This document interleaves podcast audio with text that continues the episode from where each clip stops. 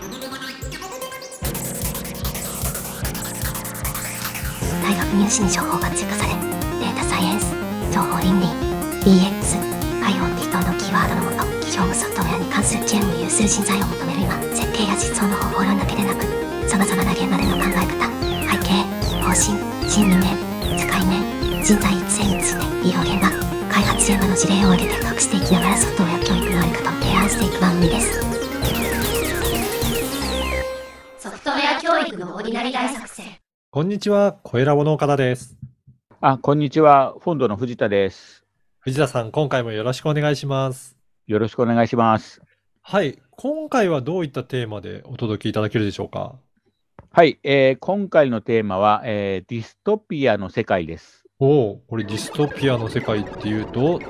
具体的にはどういった世界観になるんでしょうか？はい、えーディストピアの世界は、まあ、ちょっと怪しい雰囲気があると思いますね。あのよく SF とかで出てくりますよね。あの未来であの技術が発達して、あの管理社会のなんか国家が建設されるとか、はいそのあたりで、まあ、あの便利なような反面、う人間が不便を強いられる。はい。っていう、よくあの漫画とかでもあるありますよねまあうん小説でもあったりするんで、まあ、おなじみなのかなと。よく、まあ、大体、あの宮崎駿さんなんかも好きで、うんそういうテーマでやったりするじゃないですか。はい。はい。まあ、そういうテーマなんですけど、まあ、みんなが、実は日本人の人がみんな大好きという、世界の人も好きなテーマなんですけど、はい。まあ、それを実現するのって、実はあのこれからソフトウェアが実現する世界なんですね。はい。で、はい。ディストピアはあのソフトウェアににまあ、関係するっていうのもあるんですけど、うんあのあれですね、学問の中で最近出てきたジャンルで、エルシーというのがあるんですね。はい。はい。ELSI って書いてエルシーって読むんですけど、でこれは、えーと、科学技術が発達して、その発達した後の不安要素うん。を研究する学問の、まあ、総称なんですけどね。はい。はい。で、はい。うん、そこがディストピアにやっぱりつながってくるわけですね。はい、つながってくると思います。うんで、LC 自体の研究としては、例えば言われているのは、あのクローン人間、うん。あのバイオ技術が発達して、あのは医学技術が発達して、クローンの人間は、まあ、今生まれてるんですけど、それがどんどんあの量産されて、うんでそれでその人たちの、まあ、臓器を移植したり、はい。あの兵兵士として戦ったりする、うん。まあ、そっちはあのそういう技術があったり、あとはあの AI ですね、AI が、まあ、どんどん進化すると、今度、人間の仕事を奪っていく、確かに。う。うん。んであの仕事がなくなって、まあ、せっかく科学技術発達したのに、何にもやる仕事がない、やることがない、で、挙句の果てにはもう、あの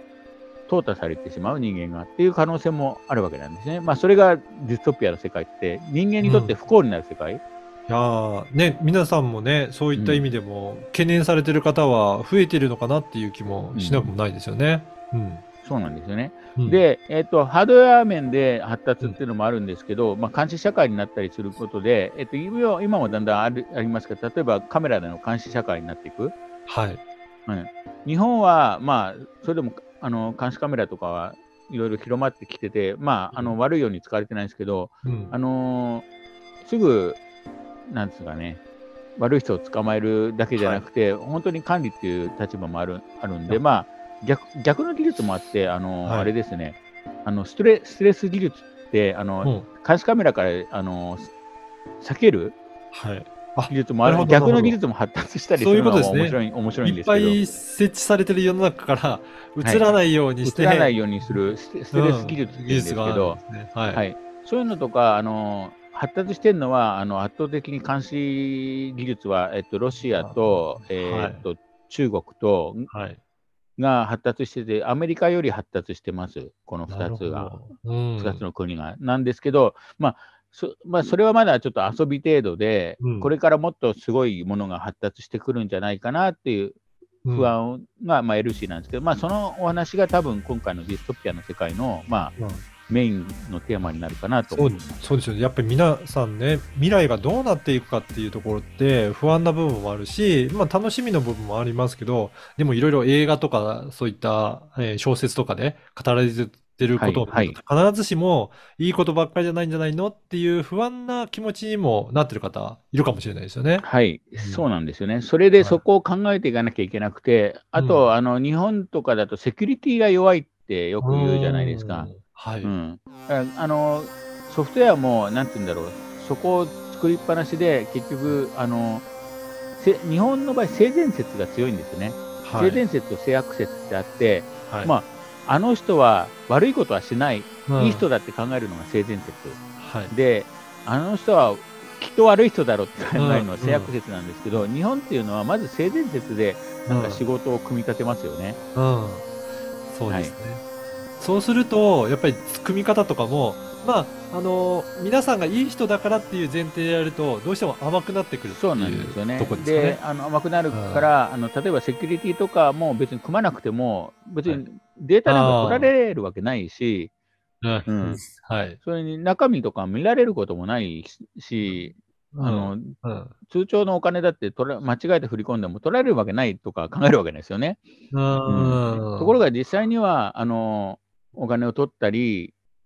データを、あの某あの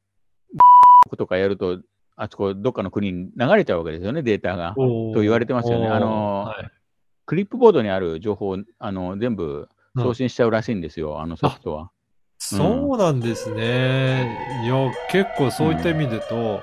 日本人はあんまり認識が甘いかもしれないですけど、あるところではもうそういうふうに情報が、えーまあ送信されたりとかする可能性があるっていうことなんですね。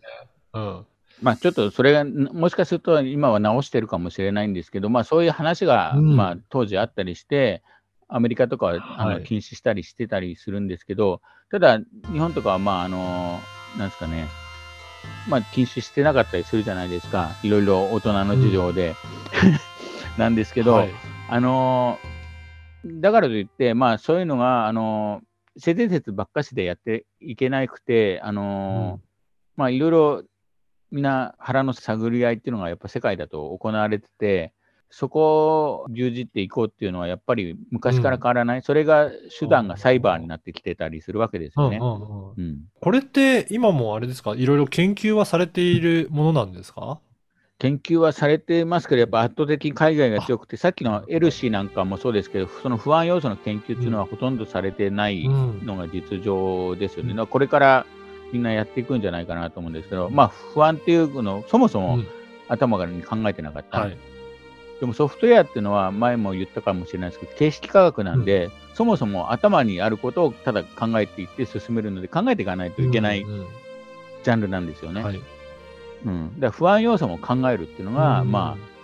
大事ですね。まああんまり不安要素ばっかし考えると、まあネガティブの人ってなっちゃうんですけど、あの、ちょっとネガティブぐらいでいいんですけど、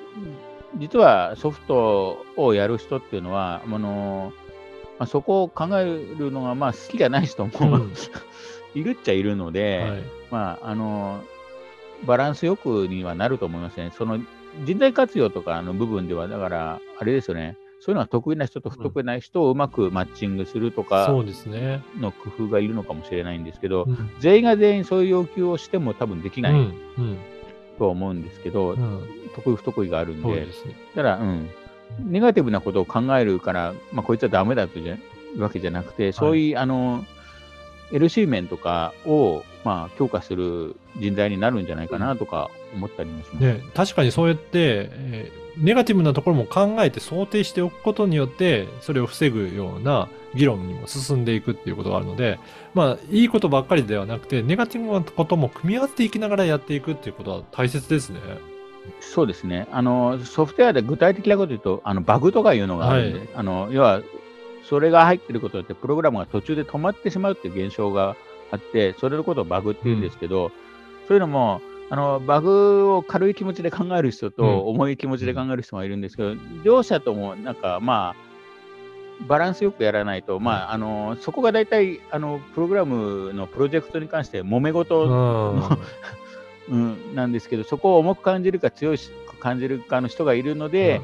そこでうまくいかないっていうのがあるんで、そこれ、極端に考えすぎとどちらにとっても良くないんだよ。だからバグをゼロにするっていうと、まあそれはそれでコスト壮大にかかるし、そうそうなんですよ。あの、でも、すよ。あ甘く考えるとしっかり動かないとかっていうのがあるので、動かないんで、うん。そのあたりでそこのそこのバランスっていうのも、うん。両者の話も聞かなきゃいけないし、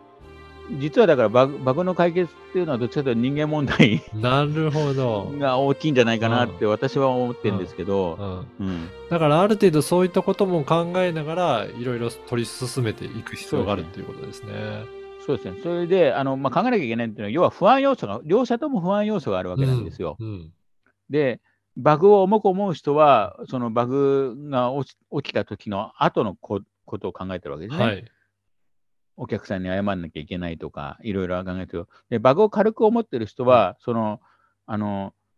バグを直すことによっはいて仕事が増えて、はい残業が増えたりするとか、そっちの、まあ、どっちも困り、その未来のか。ディストピアを考えてるわけですよ。自分の。そういうことですね。自分がどういうふうな時に困るかっていうディストピアの世界を考えて、こっちの方がいいんじゃないかっていう、それぞれの主張をしてるわけなんですね。そう、2つのパラレルワールドが、ディストピアのパラレルワールドが生まれてるわけなんですよ、はい頭の中で。はい。で、そこを、あの、プロジェクトはなるべくそれをマージというんですかね、うんあの、フュージョンっていうんですかね、うん混ぜていって、世界をあの共通のフィールドに持っていくっていう、うんその作業が実は大事で、バグを潰すっていうのは、うん。あくあくまでも How to なので、はい。How to より上のレベル、はい。設計レベルっていうかあの、上のレベルのやつをまず解決しないと、うん実はあのバグ直してましたっていうのは、あの後で痛い目に遭うことがうん。いうことすぐ、すぐ、うん。すぐ直せるじゃんは、本当はすぐ直せない。ら、。うん。えその人の、人問題が発生しまいうすから、ことですね。このプロジェクトはどういう方向性で進めていくのかっていうところをまず決めた上で対応していあかないと。あの、いろんなところで課題が出てくるっていうことなんですね。意外とポリシーがそこがあの抜けてるっていうか、まあ、あの明確に決まってなかった、はい。面で明確に決める必要はないかもしれないんですけど、こういう時こういうの発生した場合に、まあ、どうするかっていうのを教えてあげると結局あの安心感っていうのはやっぱ大事であうの、ん。うん。ある意味ディストピアは解決してないんですけどあのディスディストピアの世界だとあのいろいろ監視社会だけどその代わり、うん。あのあの食べ物は無料ですよとかまあの、飴と鞭がああるんですよ。うんうんで、別に飴と鞭を与えろってわけじゃないんですけど、やっぱり何しろ、あの、えっ、と、ある意味ソソフトウェアも、あの、